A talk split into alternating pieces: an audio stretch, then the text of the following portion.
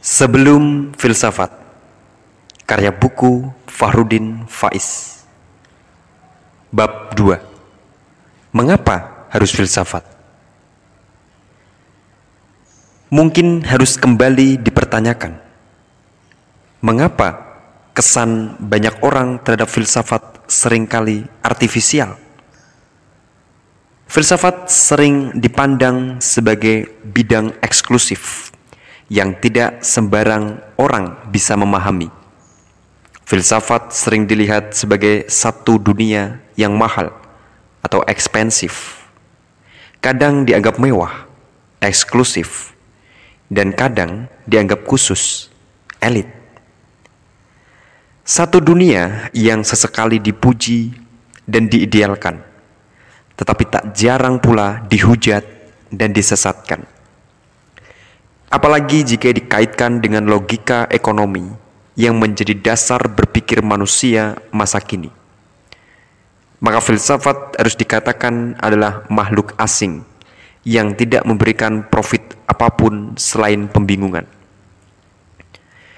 Filsafat bagi sebagian besar orang identik dengan kata ruwet, mengada-ada, tidak mau diatur, ingin menang sendiri, mengacaukan ketertiban, anti spiritualitas atau agama, termasuk gambaran-gambaran tentang seorang filosof sebagai seorang tukang debat yang tidak mau disalahkan, orang kurang kerjaan yang membahas hal-hal yang sudah jelas, atau orang yang hidupnya kacau, berambut gondrong, jarang mandi, dan menyebalkan Filsafat hakikatnya adalah sebuah tantangan. Tantangan untuk tidak hidup secara mekanis, ikut-ikutan, taklek, dan mengalir tanpa tahu ke mana, untuk apa, dan mengapa.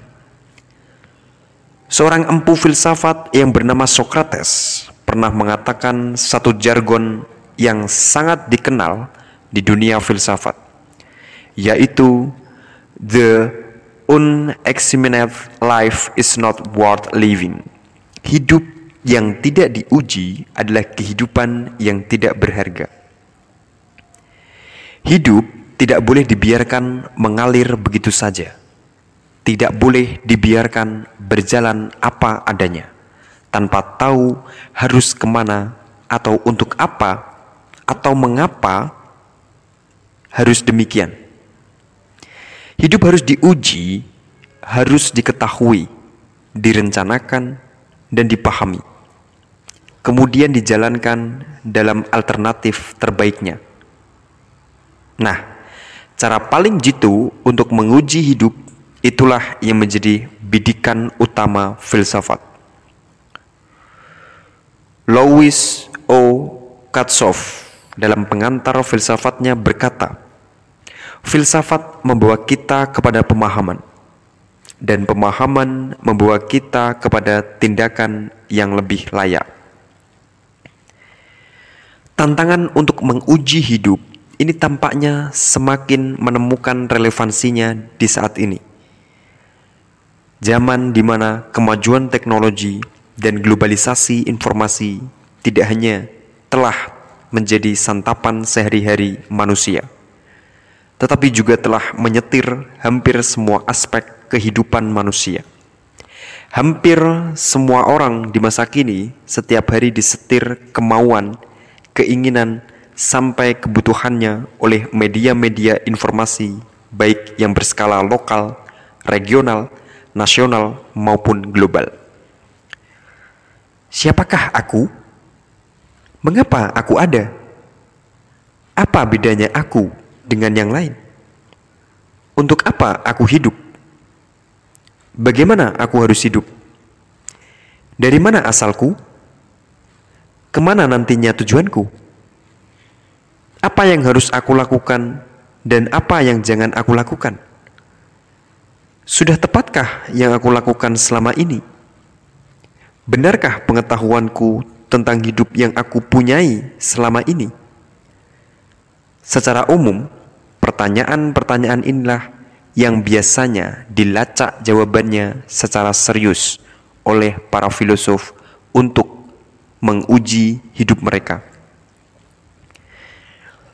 Berbagai jawaban telah diberikan terhadap pertanyaan ini, dan sekarang giliran kita untuk menjawab pertanyaan ini. Jangan takut atau merasa tidak mampu, karena sebenarnya setiap orang mampu melakukannya.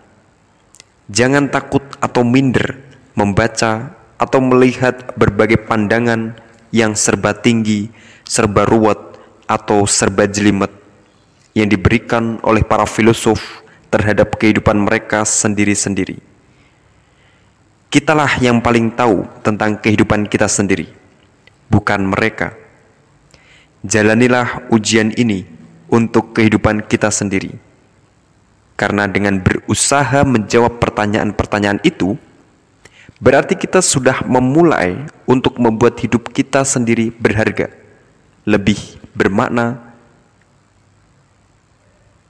Jadilah filosof, setidaknya filosof tentang diri kita sendiri. Kenalilah dirimu, kata Sokrates lagi. Maka sebenarnya, kehadiran filsafat sebenarnya adalah untuk menantang kita.